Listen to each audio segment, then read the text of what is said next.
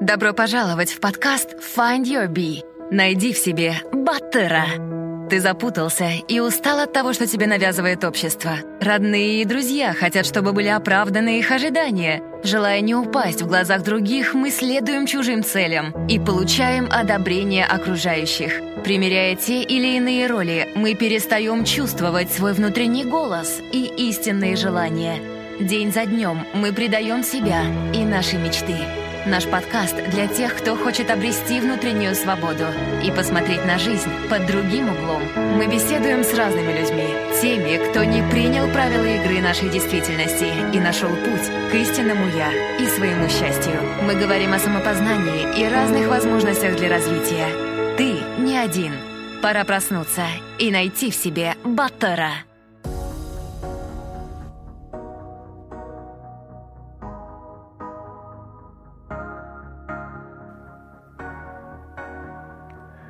Всем привет, с вами Кайржан, и это подкаст Find Your Bee. Начнем с благодарности патронам подкаста. Спасибо за поддержку работы нашей команды. И отдельное спасибо Агирим Сагандыковой. Сегодня мы будем говорить о финансовой независимости, без которой очень сложно на сегодняшний день иметь личную свободу – быть батыром, по моему мнению, это также значит быть финансово свободным, уметь обеспечить себя и близких. И, как говорит наш сегодняшний гость, это нужно для возможности ходить с гордо поднятой головой даже в старости. Многие из нас, выросшие в странах СНГ, имеют менталитет будущего победителя лотереи, то есть надеются подняться в кавычках за один день, сорвать куш, что часто не всегда прозрачно и не полностью законно – Конечно, люди хотят сделать быстрый скачок, но часто не забывают планировать и готовить свое благосостояние уже сегодня, даже имея скромный для нашей страны доход. Впоследствии многие из нас не готовы к форс-мажорам, самостоятельно принимать некоторые вызовы в жизни и выходить на пенсию, когда это однажды потребуется. Не надеясь, конечно, на друзей, на родителей и будущие гипотетические успехи наших детей – о том, как строить свой финансовый фундамент, избавляясь от старых концепций, когда деньги часто бездумно тратились полностью от зарплаты до зарплаты, мы сегодня узнаем от нашего гостя Армана Батаева. Арман Батаев – финансовый консультант, бизнес-девелопмент менеджер в Международном финансовом центре Астана. Некоторые из вас посчитают уровень поднимаемых сегодня вопросов примитивным, но такова наша реальность. Большинство нашего населения плохо осведомлены об инструментах и привычках – которые нас сохранят и дадут свободу в долгосрочном будущем. Давайте слушать. Арман, привет. А, привет, Кайжан. Арман, расскажи нашим слушателям о себе, о своем образовании и о том, как ты э, пришел к такому виду консалтинга. Я родом из Павлодарской области, родился в 87 году, окончил казахско-турецкий лицей в Павлодаре в 2006 году. Далее поступил в финансово-экономический факультет э, КБТУ, отучился полтора года там. Далее поступил по Балашаку э, в Америку, в университет Пурдю по специальности сельскохозяйственная экономика. Э, но когда закончил, закончил уже с двумя специальностями, double major сельскохозяйственная экономика и accounting. Э, вернувшись э, в Казахстан, устроился в Эрнстенд Янг, далее проработал полтора года, далее работал в РД Казмайгазе, и когда работал э, в РД Казмайгазе, увлекся торговлей на фондовых рынках. Угу. Ну, вот это увлечение со временем начало накапливаться много знаний, плюс мои друзья и близкие видели, чем я занимаюсь, так скажем, в свободное время. И я им тоже начал помогать. Так и пришел, так скажем, к финансовому консалтингу через, э, через своих близких и через друзей, которым помогал. И по ходу, и, конечно, и сам набирался знаний через сертификационные программы. Сначала это было ECCA, далее сейчас я делаю э, CFA. Mm-hmm. А, так я пришел э, к финансовому консалтингу, ну, то есть через сарафанное радио так сказать, э, когда мои э, близкие и друзья рекомендовали уже своим друзьям, коллегам, ну, со временем, получается, удалось это как-то структурировать и открыть образовательный проект. И так я уже как бы помогаю людям состав, ну, составлять их финансовые планы, чтобы они могли достигнуть своих финансовых целей. Такой вопрос. Сейчас много говорят о финансовой грамотности. Вот не мог бы ты вкратце рассказать, что это такое, и что она подразумевает, э, что в себя включает?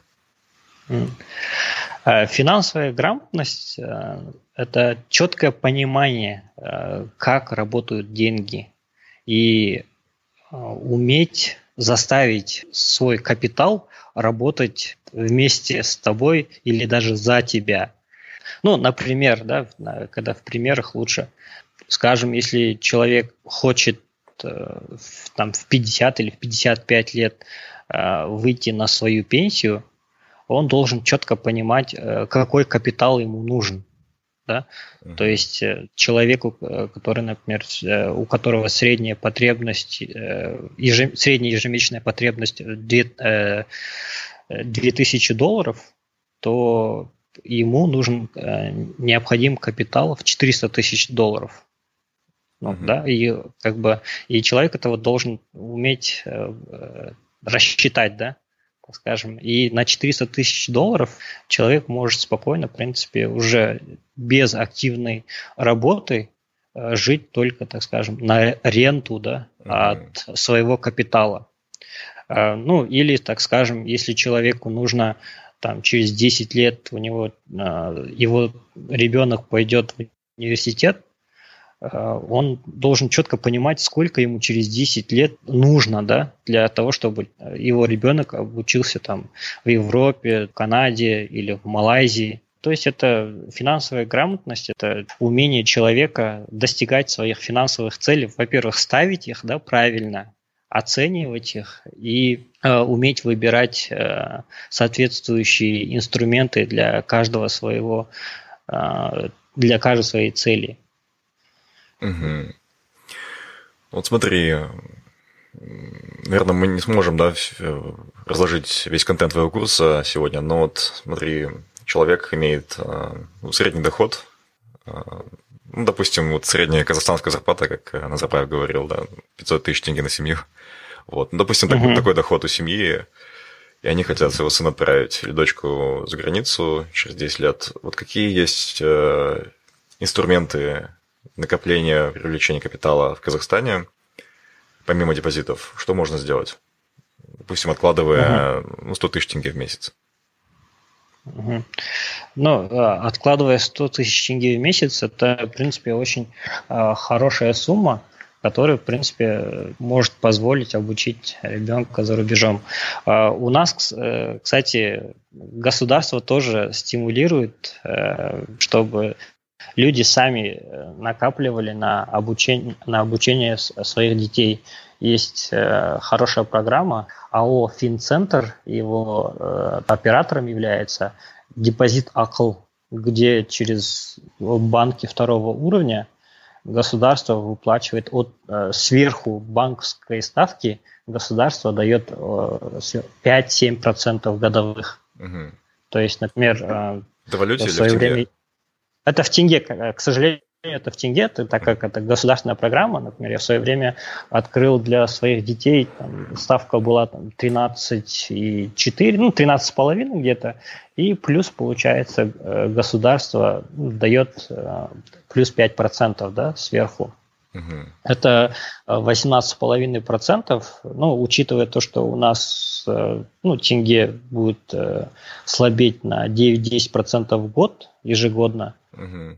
то э, как бы депозит ну, за эти 10 лет все равно будет, в принципе, как бы зарабатывать неплохо, да, там 9, те же самые 9-10% чистыми как бы он будет зарабатывать. Ну, по крайней мере, мой депозит. Сейчас, конечно, ставки немного пониже, э, поэтому но все равно э, привлекательнее, э, э, привлекательнее, чем простые, чем хранить в простых депозитах. Угу. Помимо как бы тенговых инструментов есть также валютные инструменты. В нашей стране есть популярные, так скажем, за рубежом называется mutual funds, в Казахстане это паевые инвестиционные фонды, есть управляющие компании это, от Халык финанса, Халык валютный, от BCC Инвеста, Центр кредит валютный и от Center Securities. У них есть фонд евробандов, которые позволяют человеку ну, в среднем 6% годовых в долларах. Вы туда, в принципе, ложите в uh-huh. долларах uh-huh. и 6% годовых в долларах доходность имеете. Uh-huh. Uh-huh. Ну и, в принципе, там неплохая диверсификация получается. Например, вы ложите там 10 тысяч долларов, кстати, и BCC Invest, и Haluk Finance, они открывают счет Э, минимально там ну, для открытия 10 тысяч долларов. Uh-huh. И ваши 10 тысяч долларов, например, если вы обычно, ну, скажем, в депозит ложите, храните только как бы в одном банке, в одном месте эти 10 тысяч долларов и несете, так скажем, э, все риски этого банка, то когда вы э, несете, например, в эти пифы, uh-huh. то там в этом, получается, в этом казане, да, это пиф, это своего рода казан, да. а, она диверсифицирована на множество инструментов. То есть там внутри они раскидывают ну, почти по всему миру да. Э, ваши 10 тысяч долларов. И если даже они сделают там э, плохой выбор, и кто-то из эмитентов даже обанкротится, то вы особо сильно это даже не почувствуете, да? Ну, за счет такой большой диверсификации. Угу.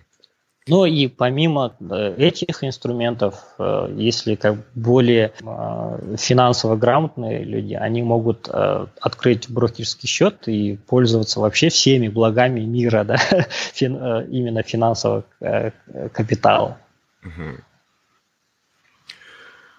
Интересно.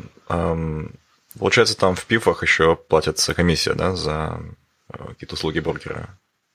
Э, да, они э, в среднем, получается, у Халок Финанса это постоянно... Есть две... Э, в ПИФах есть две комиссии. Первая комиссия – это комиссия за управление. Они берут там... Халок Финанс берет 0,2%, PCC Invest 0,75, Centros Securities, кажется, в фонде Евробандов берет где-то 0,5%, да, угу. от, ну, скажем, от этого 10 тысяч долларов, да, вот общей суммы за управление то, что они там содержат такой штат, да, аналитиков да, да. и все такое. И плюс э, второе есть, это называется э, success fee, это за уже успешность. То есть они, скажем, вам заработали 10% да, годовых, тысячу долларов, да, на ваши 10 тысяч долларов они заработали тысячу долларов. Также у BCC Invest это они забирают 10%, то есть 100 долларов, да, success fee. У э, Халык Финанса они забирают где-то точно, точно не помню, но, но он ниже, чем другие берет. Э, где-то 4%, кажется, он забирает. 4% от прибыли, это ну, от 1000 долларов, там 40 э, да, долларов.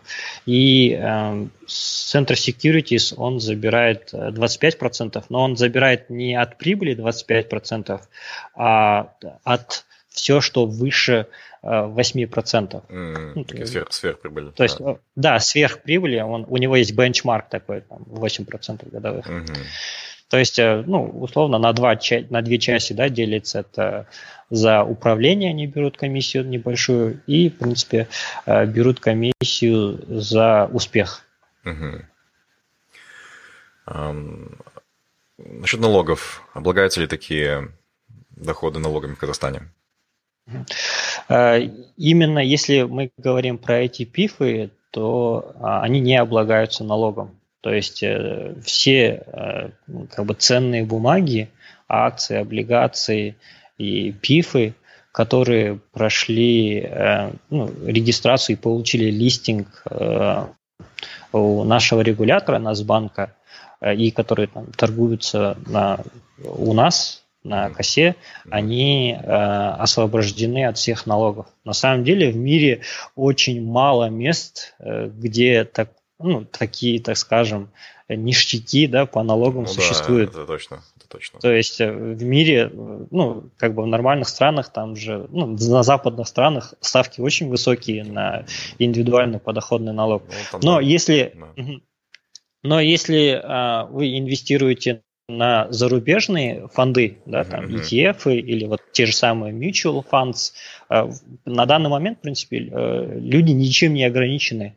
Так скажем, э, они спокойно могут э, вместо этих же наших казахстанских пифов выбрать зарубежные инструменты. И там уже за, на прибыль надо платить 10%. Ну, uh-huh. у нас индивидуальный подоходный налог сейчас 10%. Uh-huh. Ну, не так много, да.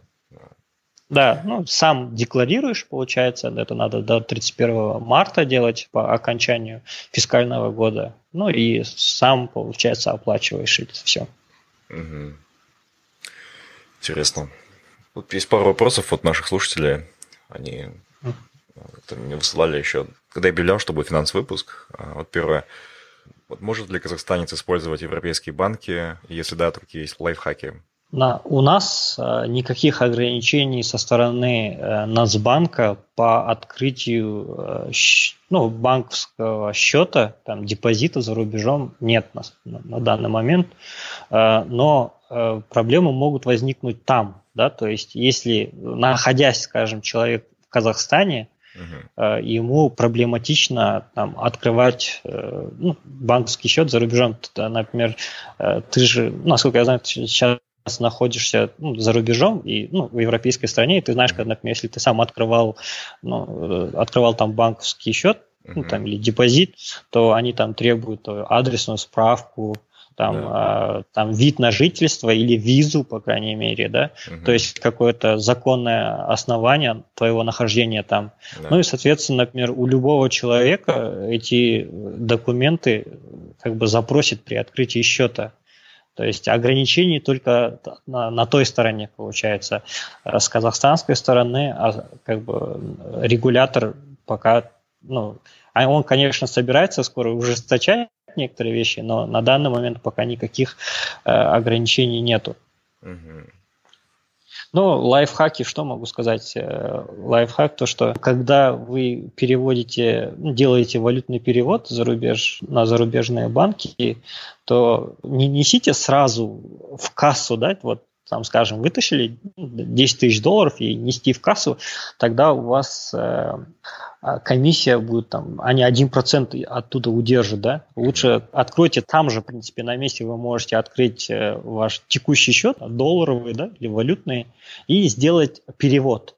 То есть э, вот это намного дешевле обходится. По идее, вы как бы а, обе операции почти, в принципе, занимают одинаковое время, но да, если несете через кассу, то вы переплатите. Ну и в Казахстане э, самые низкие э, комиссии по валютному переводу на зарубеж это у Альфа-банка и у Сбербанка. Ну, принципе, те, те которые ну, я пользовался для валютных переводов. Угу. У них 0,22, кажется, процента. А, у меня такой дилетантский вопрос а, по ENPF. Uh-huh. Ну, во-первых, вот как финансист, как ты оцениваешь деятельность ENPF э, в плане эффективности а, приумножения капитала вкладчиков? Вообще реально ли накопить на пенсии в Казахстане через такие инструменты, через такие фонды? И есть ли легальный способ э, вытащить деньги если не доверяешь, при этом не меняя гражданство? А, ну, это на самом деле очень хороший вопрос, э, и с помощью, так скажем, ну, я, э, так скажем, детально анализировал этот вопрос, э, так как ну, занимаюсь финансовым консультированием, uh-huh. и ну, первое, что хочется всегда людям сказать, то что но не стоит сильно на не, только на нее полагаться, да. Угу. Когда, ну, я просто взял среднюю зарплату, ну, я не брал 500 тысяч, я брал 150, правда, да, э, ну, среднестатистического, так скажем, казахстанца, и угу. посмотрел как бы его динамику за последние э, 6 лет, да, это вот с основания ИНПФ, ИНПФ основали э, в 2013 году, в августе, и просто дальше экстраполировал, да, mm-hmm. что человека ждет э, при выходе. Так скажем, человек в среднем, если человеку было при объединении ЕНПФ там, да, 30 лет, и у него там были какие-то там около там, накопления, да, там полтора миллиона, так скажем, это, э, это было примерно 10 тысяч долларов, да, да. то за эти сейчас 6 лет у него, так он, э, у него ежегодно индексировалась зарплата на инфляцию, да, и он откладывал ежемесячно, его работодатель, если направлял 10% э, на его пенсионный счет, и они плюс еще приумножались, э, ну, доходность ЕНПФ показывает примерно где-то 9% годовых он показал за эти 6 лет uh-huh. в среднем. Uh-huh то у этого человека на данный момент будет один тысяч долларов. То есть, ну, то есть с учетом в тенге, конечно... С учетом даже девальвации все равно в долларах увеличилось. Ну, всего лишь на тысячу долларов. То есть 6 лет человек пашет, человек получается... Не, в тенге это там э, около, там, около 3,8 да, миллиона. Ну, из полтора миллиона стало 3,8, mm-hmm. потому что большую часть, конечно, он сам откладывал да, туда, ну, откладывает его работодатель. Да. А, меня поразило то, что э, Э, из около 10 тысяч долларов, оно за эти 6 лет увеличилось только на тысячу долларов. Ну, то есть э, в долларах это вообще очень мизерное, да? Я, наверное, рад, и... что, хоть, что оно вообще осталось, и что в долларах хотя бы не потерял. Это уже достижение, мне кажется. Не, на самом деле в долларах потерял, а то, то, что, например, за 6 лет он как бы увеличился э, только за счет как бы откладывания, да, то есть у нас же всегда у всех удерживают 10% и направляют э, в ЕНПФ. То есть на самом деле ситуация очень плохая. И как бы если человек, если взять э, как бы среднестатистического человека, вот того же самого, который, например, за 150 тысяч тенге там зарабатывал, да, например, mm-hmm. при объединении НПФ, то этот человек, например, сейчас уже зарабатывает где-то там 230-240 тысяч, да, ну, с учетом вот, э, индексации на инфляцию. Uh-huh. И это примерно составляет, например, 650 долларов. И ну, он, скажем, примерно тогда на 650 долларов жил, и сейчас примерно, да, там на 650 долларов живет. И, так скажем, если он при выходе на свою пенсию, там, 2045 вот туда там. И когда он выйдет на пенсию, он э, захочет такой же образ жизни жить, да, там, mm-hmm. э, э, жить на 650 долларов, то примерно его денег хватит на 19 месяцев. Oh. Да. да, ну, э, мы понимаем, конечно, то, что э, государство не даст ему там через 19 месяцев умереть, да, оно просто что сделает там на 25 лет, oh. разделит его накопление, и человек должен очень значительно, так скажем, э, уронить свой уровень жизни. Да, надеюсь, что дети выстрелят. Да, да ну это многие у нас в Казахстане надеются так или на государство, или на детей, да. Но в последнее время, конечно, все меньше уже надеются на государство. Но я сторонник того, чтобы человек всегда полагался только на себя, да? Ну да. То есть был всегда независимым. Остановись. Услышь себя и полюби себя. Find Your Bee. Подкаст о самопознании и личностной свободе. Подробнее на сайте findyourbee.com. Смотри, НПФ я не знаю, как они да, работают, и... что они делают внутри. Но вот нельзя ли было им, допустим, все деньги казахстанцев э, поменять на доллары когда-нибудь, когда-то еще, до девальвации? Или до сих пор держать в долларах, тоже через пифы, не знаю, там, обычные финансовые инструменты, их примножать и потом отдавать э, уже... Держать деньги в долларах, потому что это все равно безопаснее. Либо в евро, а. либо в чем-то.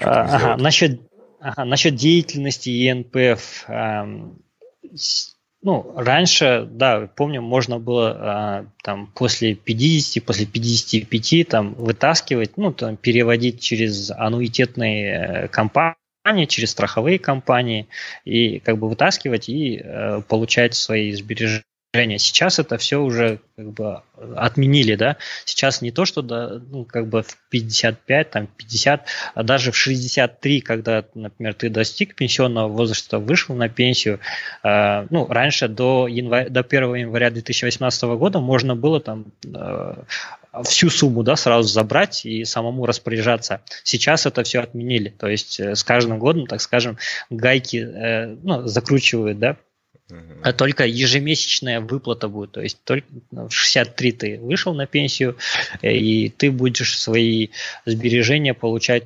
только ну, ежемесячно. А почему гос, ну, как бы управляющие ЕНПФ просто не переведут все в доллары или как, скажем, зарубежные пенсионные фонды не, э, не передадут под управление там, тому же самому Vanguard, Fidelity, там, BlackRock. Ну, то есть есть в мире очень ну, управляющие компании, которые управляют, э, ну, Vanguard 5 триллионами долларов, да, управляет mm. там, BlackRock 4 триллиона долларов. Это wow. же деньги на самом деле пенсионеров, ну, то есть это пенсионеры, там, во-первых, самая большая доля это американские пенсионеры, но там есть и, э, ну, как бы, ну, разные, да, то есть и да. во всем мире тоже используют этих профессиональных управляющих, которые, в принципе, э, управляют не так активно, они управляют пассивно, да, через индексное инвестирование. Просто получается все, что есть в стране, да, как бы крупные компании, они, они просто э, через там, тот же самый индекс S&P 500, на него там э, разделяют и, так скажем, если мир растет, в среднем мир растет на 12% годовых, да, то и вот, э, у так скажем, американцев, да, американских пенсионеров, их накопление там, в среднем растет на 12% годовых. Ну, а у нас, получается, немного имеется конфликт интересов. Управляет пенсионным э, у нас управляет Национальный банк. Да? Mm. Э, то есть Национальный банк, который знает, э, что будет происходить с курсом тенге, ну, он, в принципе, он же сам основной э, формирующий, так скажем, агент на рынке, да, на нашем.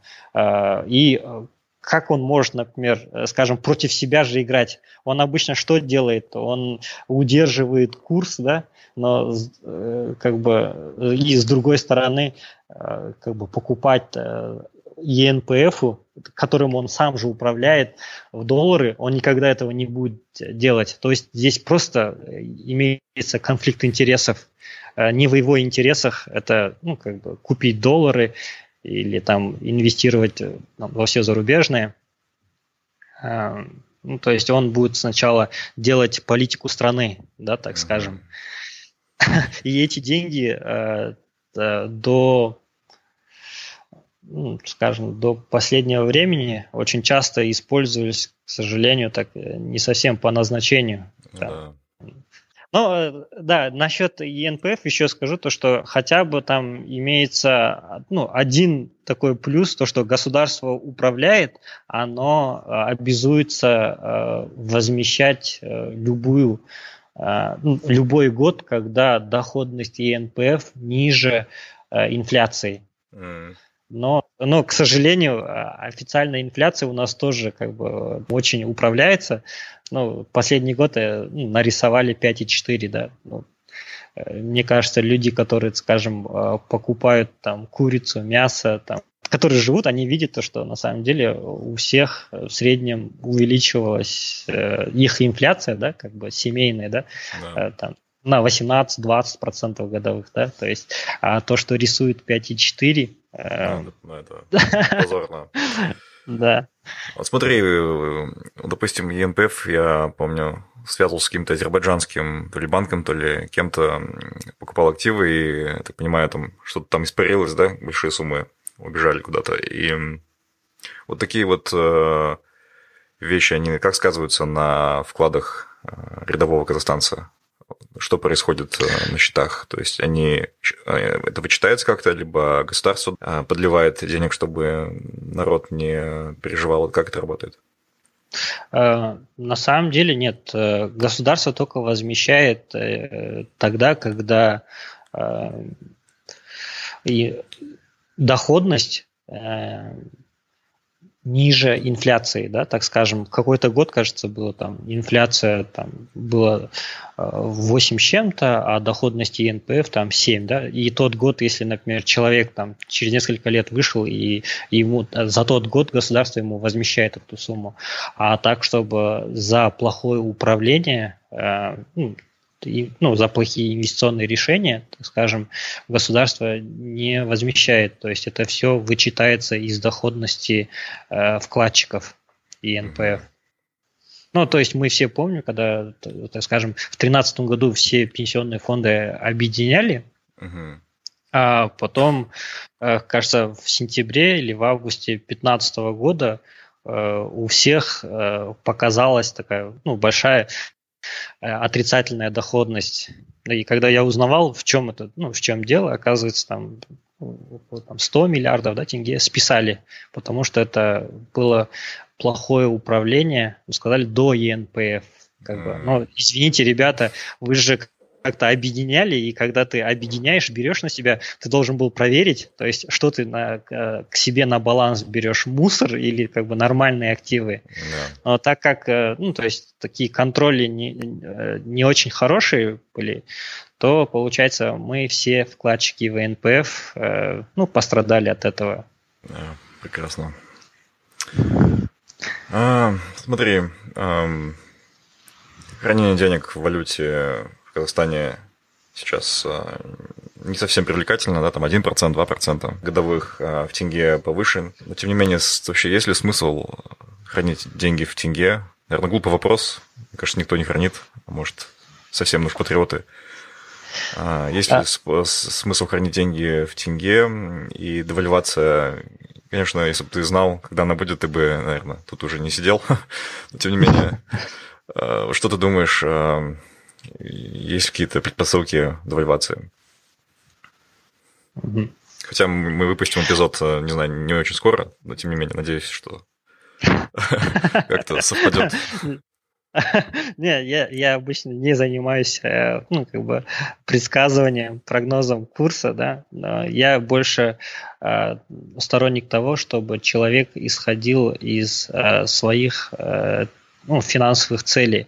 Ну, скажем, человек планирует уехать на ПМЖ в Европу, да, uh-huh. то тогда этот человек соответственно, все свои сбережения должен хранить э, в валюте. Но если человек, скажем, связывает свое будущее с Казахстаном, то всегда надо иметь от 3 до 6 месячных потребностей, а потребность э, у каждого разная, да, кто-то, в принципе, спокойно живет на 200-300 тысяч да, тенге, а кто-то же тратит там 500 тысяч, да, как бы на гибком депозите держать, и это своего рода называется финансовая подушка да, а э, держать э, больше, чем 6 месячных потребностей, то, мне кажется, не стоит. То есть в долгосрочном плане, если мы понимаем то, что тенге будет обесцениваться на 9-10% в год, да, в среднем э, все финансовые многие, по крайней мере, мои знакомые, финансовые консультанты, они закладывают в среднем 9-10% обесценения, да,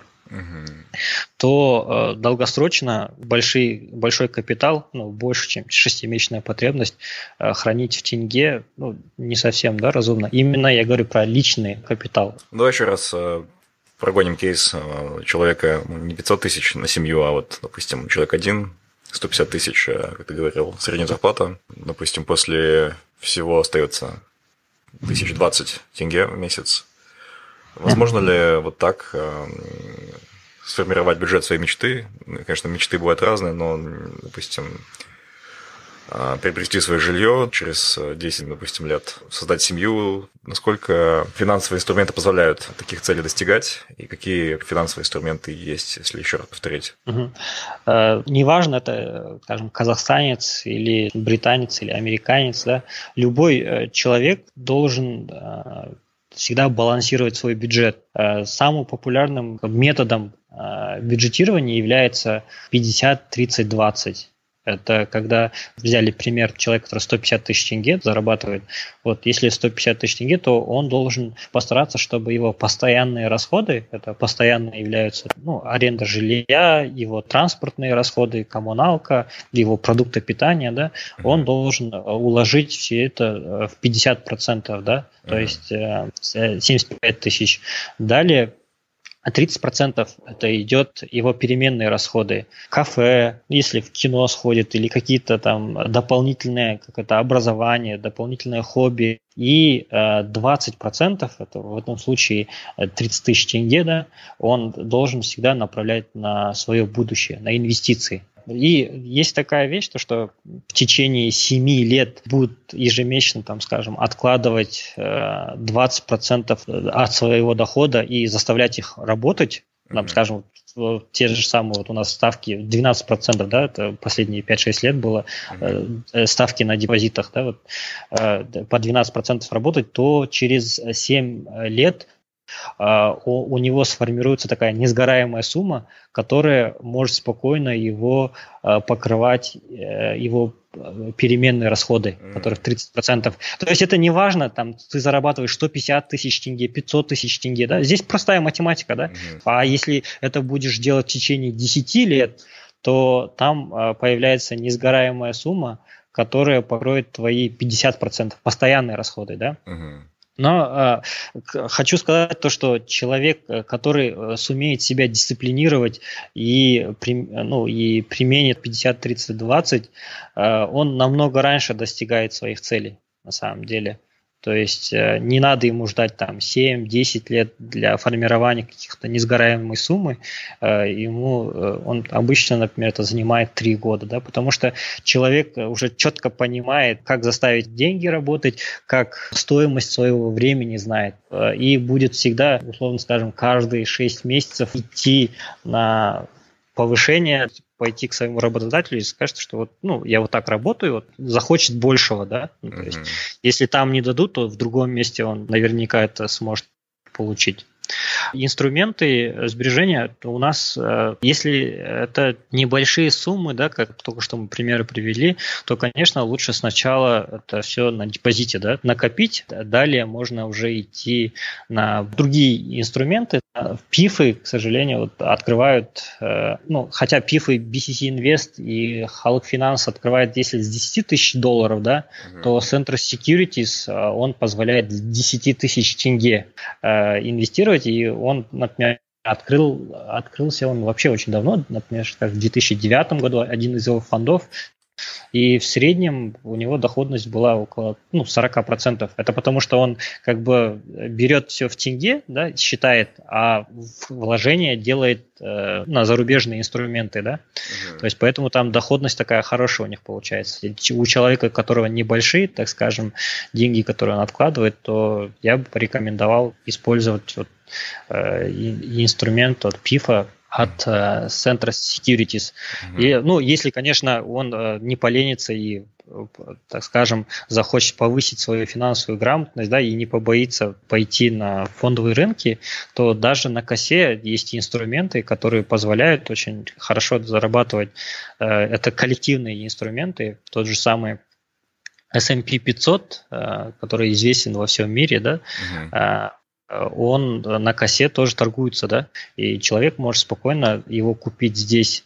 Также имеется там ETF, то есть это такой коллективный инструмент, как PIF, начинает торговаться на, на бирже, он уже как бы называется ETF, и там комиссии намного ниже, чем в PIF. Помнишь, мы говорили, uh-huh, то, что у э, PIF там есть комиссия за управление и комиссия за успех, то у ETF обычно комиссии за успех нету, и комиссия за управление у них очень низкая. И у нас на нашем рынке, в принципе, есть вот два э, ETF. Это индекс на косе, где там 7 э, акций, они просто объединили в один казанчик, uh-huh. так скажем. И есть также ну, э, S&P ETF на S&P 500. Последний раз, кажется, стоимость ETF на индекс косе была 1060 тенге.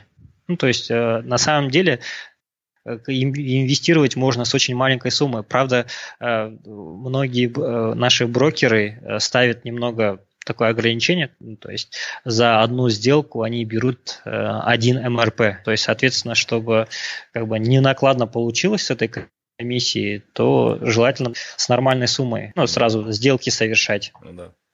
Вот наши многие люди привыкли э, нести деньги в банк и в банке хранить, да, uh-huh. на депозитах. Депозит долларовый дает в среднем там 1%, да, сейчас его увеличили до 2, если там ты на долгосрочно, да, депозит открываешь, можно до 2, но в среднем 1%, да, был. Но если э, вы можете в те же самые банки на самом деле дать, это же депозит, это же долг, э, вы же даете в долг банку, да, да. банк этими деньгами крутит, да, вы на самом деле можете, в принципе, так скажем, дать в долг банку через фондовый рынок, а у того же самого, например, Форта банка, э, Халык банка и э, БЦК и у АТФ да, имеются э, облигации, евробанды, то есть которые в долларах выплачивают э, купонные выплаты, ну, то есть проценты, да, как по депозитам. Если в депозитах это 1%,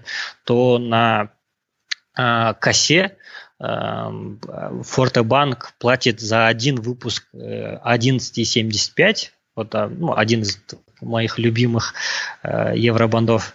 И за другой выпуск э, 14% годовых. Это mm. в долларах я говорю. Mm. И э, ну, тот же самый БЦК, он платит около там, 9% годовых, э, АТФ платит 10% годовых. То есть это разные окошко. Ты можешь пойти в банк, через окошко положить, да, или mm-hmm. просто те же самые деньги тому же самому банку отдать через э, фондовый рынок, и там уже десятки раз выше, да, это доходность в долларах. Mm-hmm. Но здесь, конечно, надо понимать то, что вообще наша вся банковская сфера немного рискованная, да, mm-hmm. и когда, если, например, банк рушится, то до 5 миллионов тенге, ну, эквивалент, если в долларах вы храните, mm-hmm. то государство а, возмещает из фонда гарантирования, да. На каждый ну, не банк? сразу, да, на каждый mm-hmm. банк, mm-hmm. на каждый, ну, в принципе, да, на каждый банк и, а в фондовом рынке таких гарантий нету, да. То есть, если этот э, банк рухнет, э, то, скажем, сначала вот эти вкладчики, да, берут, потом э, вы, ну, там, например, владельцы, ну, держатели облигаций забирают, да, и потом только там что что останется, mm-hmm. уже Э, акционеры да, заберут, ну, держатели акции. Поэтому мне вот это, ну, интересно, а, кстати, у Халык банк, если через э, депозит он дает там 0,5%, да, он самый, то, то, что у него как бы риски меньше, чем у других, там, скажем, является самым надежным, то он дает и самый маленький процент по депозитам, да, там 0,5, да. кажется. И то на фондовом рынке за свои евробанды он платит 5,5%. Mm. То есть вот, вот такие нюансы есть интересные. Yeah. Когда людям я, я вот это рассказываю, они вообще в шоке бывают. Mm-hmm.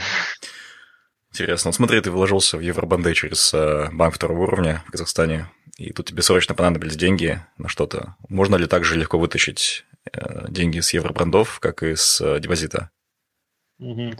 А, да, на евробанды я, в принципе, купил через фондовый рынок. То есть открываешь э, свой брокерский счет, угу. и на эти деньги там, в принципе, всегда в любой момент можно купить эти э, евробанды. Э, там же всегда обычно также стоит э, маркетмейкер, так скажем, это один из брокеров, который должен обеспечивать э, наличие одновременно и покупателя, и продавца. Угу. То есть ты можешь в любой момент обналичить, но тот момент, когда ты захотел, имеется там э, дисконт будет, да, иногда где-то 1-2% ниже ты должен будешь продать. Угу. Ну, то есть, э, так скажем, условно, если ты э, вот 10% годовых зарабатываешь, и там, например, в середине года тебе эти деньги понадобились, да, то ты должен пожертвовать 1 или 2%, чтобы быстро выйти, да. А так у нас, да, это самая большая проблема на нашем рынке, это то, что э, ликвидности нету. То есть, когда ты захочешь сразу выйти, то, э, возможно, внизу как бы покупателей не будет, да, и тебе придется э, немного скидку делать. Понравился наш подкаст? Найди Find Your Bee без пробелов в соцсетях Facebook, ВКонтакте, Instagram, а также на наших каналах в YouTube и Telegram. Подписывайся и следи за новыми выпусками нашего подкаста. Сейчас много рекламы, я вижу, от Freedom Finance. Вот что это в системе координат финансовых услуг? А, чем это является? Ну, это один из брокеров. А, это брокер, который действительно пошел в ритейл. В основном наши брокеры все особенно, особо как бы не рекламируют себя и не идут в ритейл, да. То есть мы не, видим, не видели такого, такой агрессивной рекламы, как Freedom делал, когда зашел на наш рынок. И он действительно, он как бы потратил деньги и открыл во всех областных центрах э, свои офисы, привлек для биржи очень много новых клиентов. Они позволяют инвестировать не только в Казахстан, но и за рубеж, да. Uh-huh. И у них самое интересное то, что у Фридома э, тарификация, вот комиссионная, если там у Сентроса, у BCC Инвеста, там у Халыка, то есть ты, скажем, за ну, 100 тысяч тенге одну сделку сделал, то у тебя минимальная э, как бы комиссия составит 1 МРП.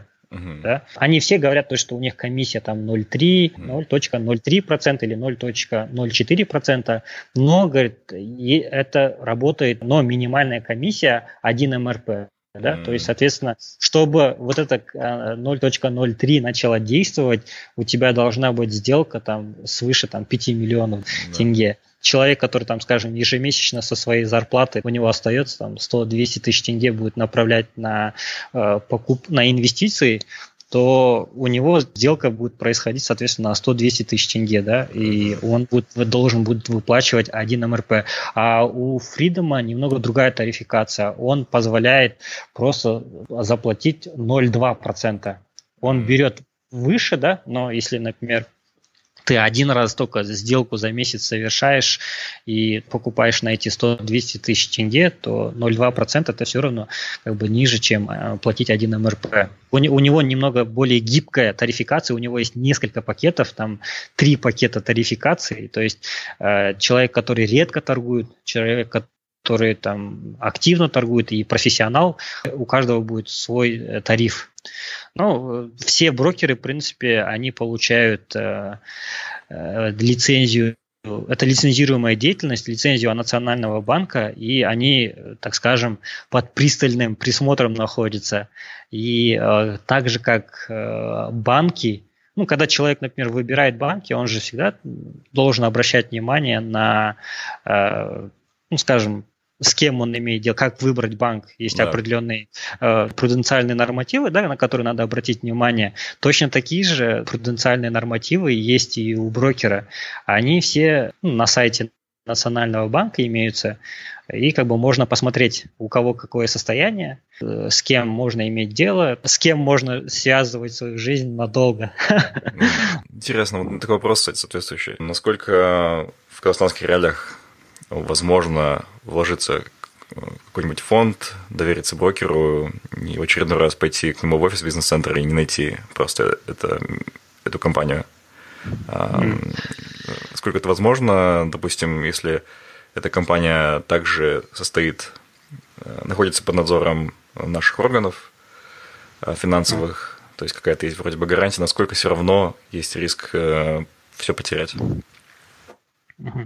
А, ну, э, риски не такие уж и высокие на самом деле. Если, например, скажем, вот э, мы говорим про пай инвестиционные фонды, да, ПИФы, вот именно фонд, когда имеешь в виду, я, ну, я понимаю, это инвестиционные фонды.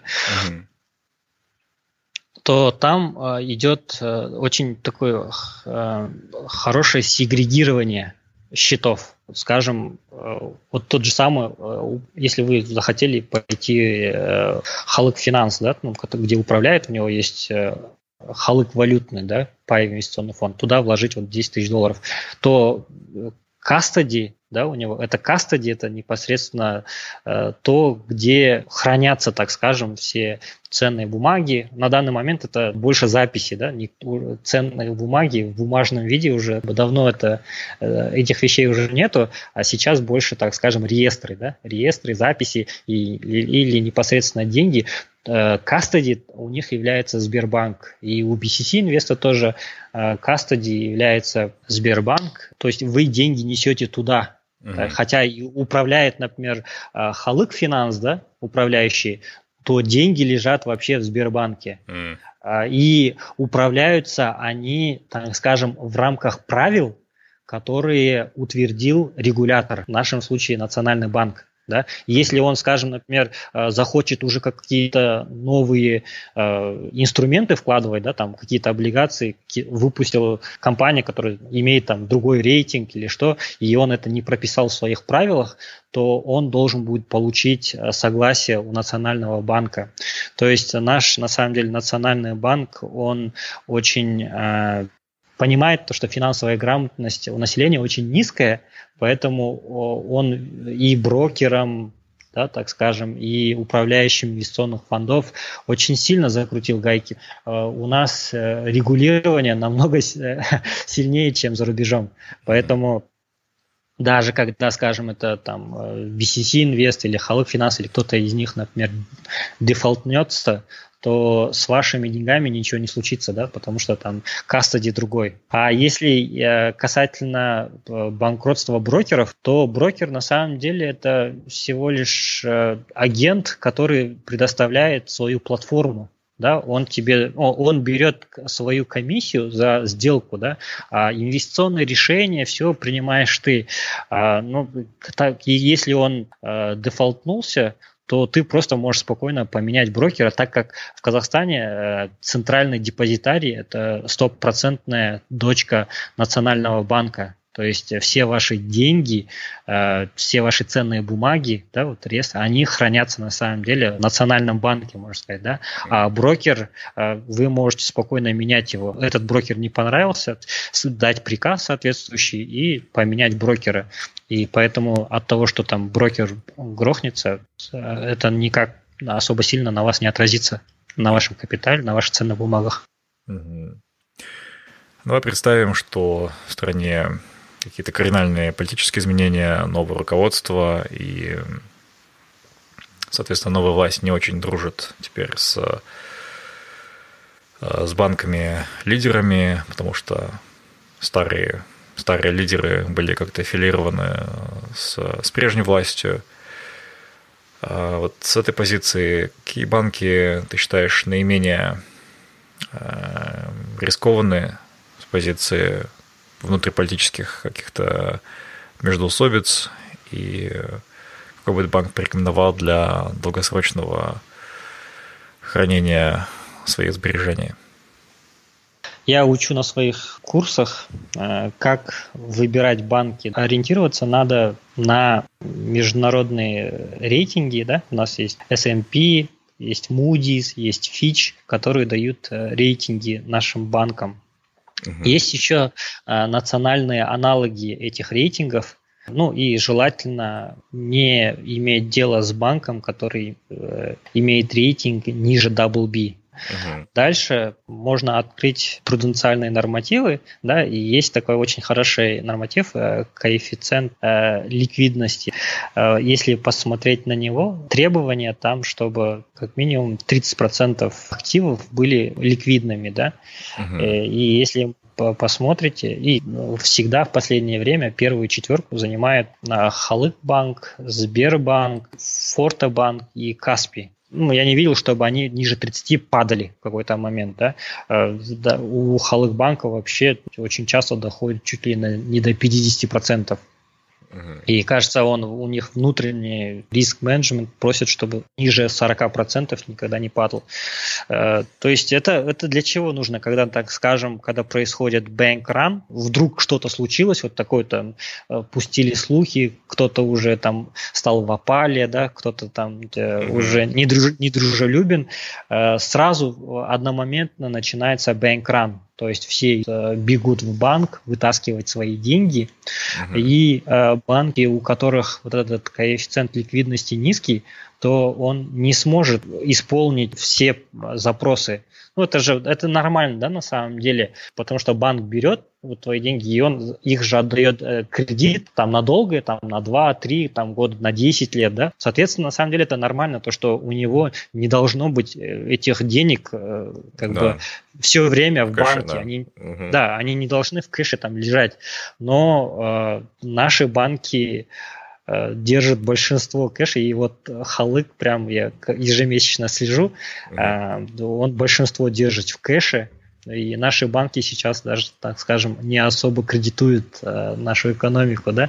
Ну, то есть он э, любой, мне кажется, банк-кран он сможет выдержать. Ну, вот эти там да, первые Надеюсь, четвер... этот кэш, он останется народу, а не сумки и в самолете. Ну, первые четверки, ну, это уже как вопросы регулятору, наверное.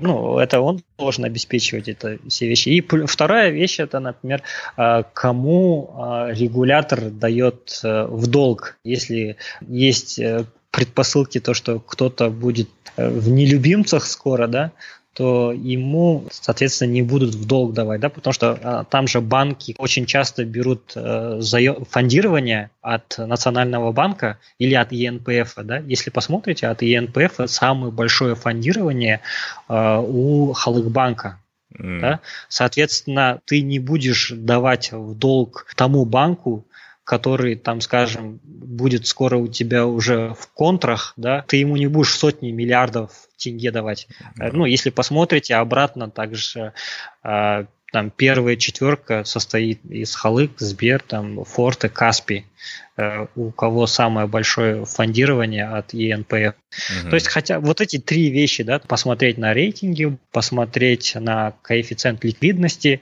и посмотреть, кому сам регулятор дает долг. Э, думаю, вот это достаточно обезопасит э, человека. К сожалению, наши люди что делают? Всегда бегут в тот банк, который дает больше, ставка да, выше.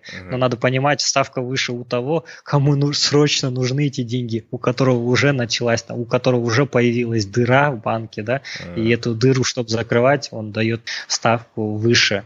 Uh-huh. Ну и, как я уже вначале отметил, ну, нежелательно вообще хранить э, больше шести месячных потребностей, да, в банке, ну, если нет каких-то э, ближайших целей, да, если какие-то цели есть, а скорой покупки, да, там за тенге, но это другое дело, а остальное лучше использовать классические инструменты, как и во всем мире, индексы, ETF, акции, на облигации. Если вы очень, так скажем, риск-аверс, да, то есть очень консервативный, то, пожалуйста, идите там, на ETF, которые на а, евробанды, на банды, да, то есть э, и с рейтингом triple B и выше. Ну, то есть э, там тысячи и тысячи инструментов есть, да, которые используются во всем мире, а наши люди, к сожалению, ограничиваются только депозитом и недвижимостью. Это не совсем разумно.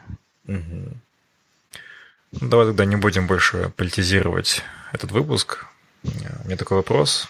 Я работал с одним человеком, и он всю свою зарплату, все свои накопления держал на одном карточном счете.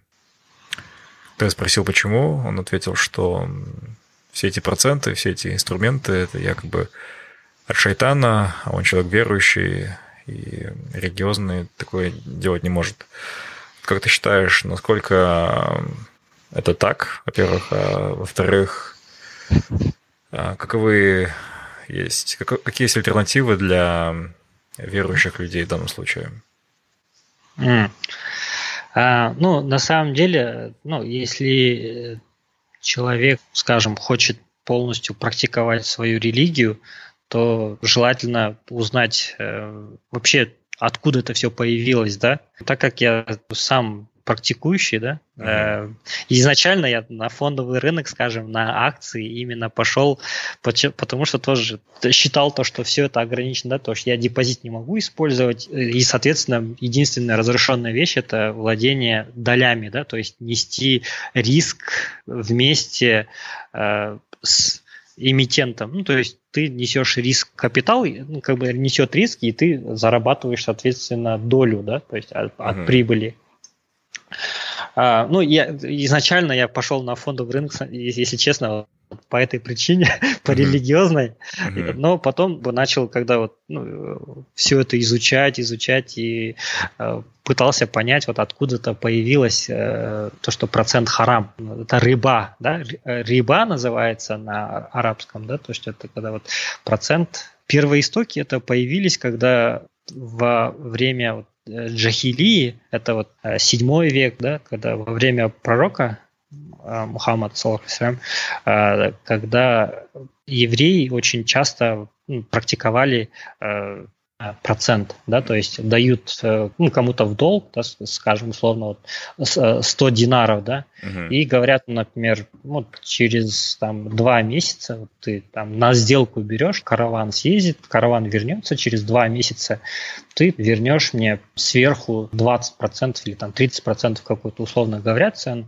и если, э, когда, скажем, не возвращает, да, если что-то случилось с караваном, и если он вовремя не смог поставить деньги на место, то что случалось? То он автоматически уже попадал в кабалу.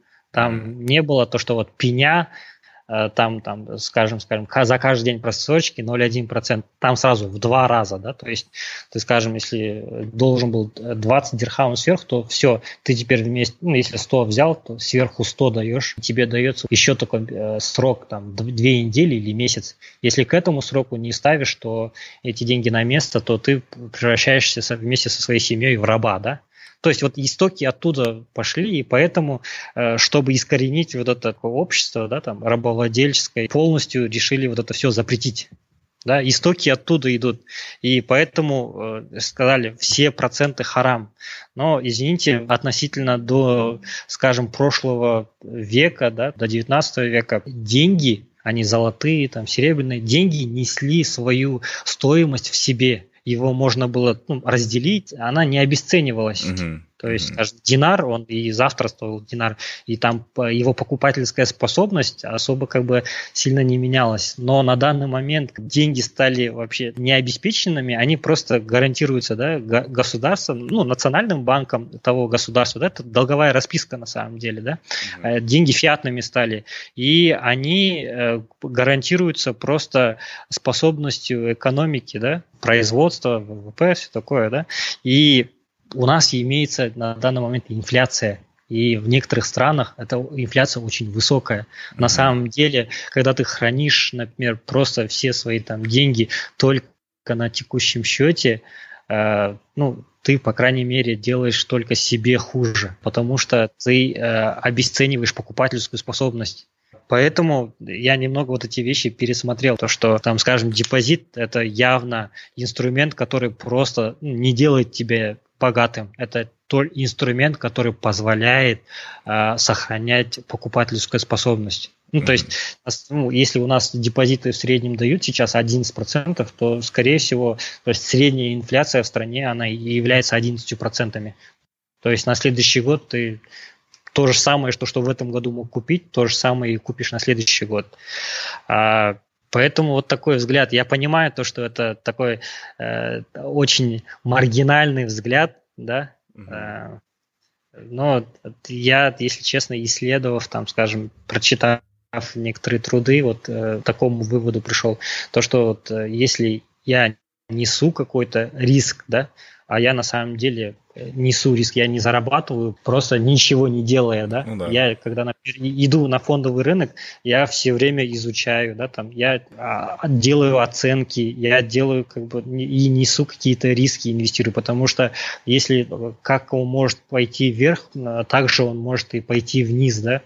Да. Поэтому я считаю то, что наша задача это заставить деньги работать и есть, так скажем, если вы действительно хотите полностью, например, э, соответствовать канонам ислама, то есть как раз таки э, в мире управляющие компании, которые специализируются на этом. Э, кстати, самый большой исламский фонд, он называется Иисус, там, Islamic Shares, ну, что-то такое, юнит. Ну, мне когда-то ну, узнал то, что самый большой фонд ETF, это Иисус называется немного, ну, исламский, смешно, mm-hmm. смешно стало. А таких фондов очень много, да, то есть и э, вместо того, чтобы просто хранить на текущем счете под ноль, храните там до 6-месячных э, ваших потребностей, но остальное вы можете вот направить в исламские фонды, да, или просто в акции, да. Это зависит от человека, да. Все-таки, если религиозно практикующий, каждый будет сам отвечать за свои поступки, да. Uh-huh. Э, поэтому э, на рынках капитала есть инструменты на любой вкус и цвет. Биткоины и криптовалюты, что думаешь? Стоит ли вкладываться? Будет ли еще подъем? А, Я сам, честно, э, в эти активы не вкладывался. Я до сих пор наблюдаю со стороны. Да, я понимаю то, что эти... А, нет, я вру я вложился немного, но эта часть, эта часть должна составлять не всю, не полностью, да, твоего капитала, так скажем, если у тебя есть сбережения там 50 тысяч долларов, да, не надо направлять все эти 50 тысяч долларов э, в эти криптовалюты, да.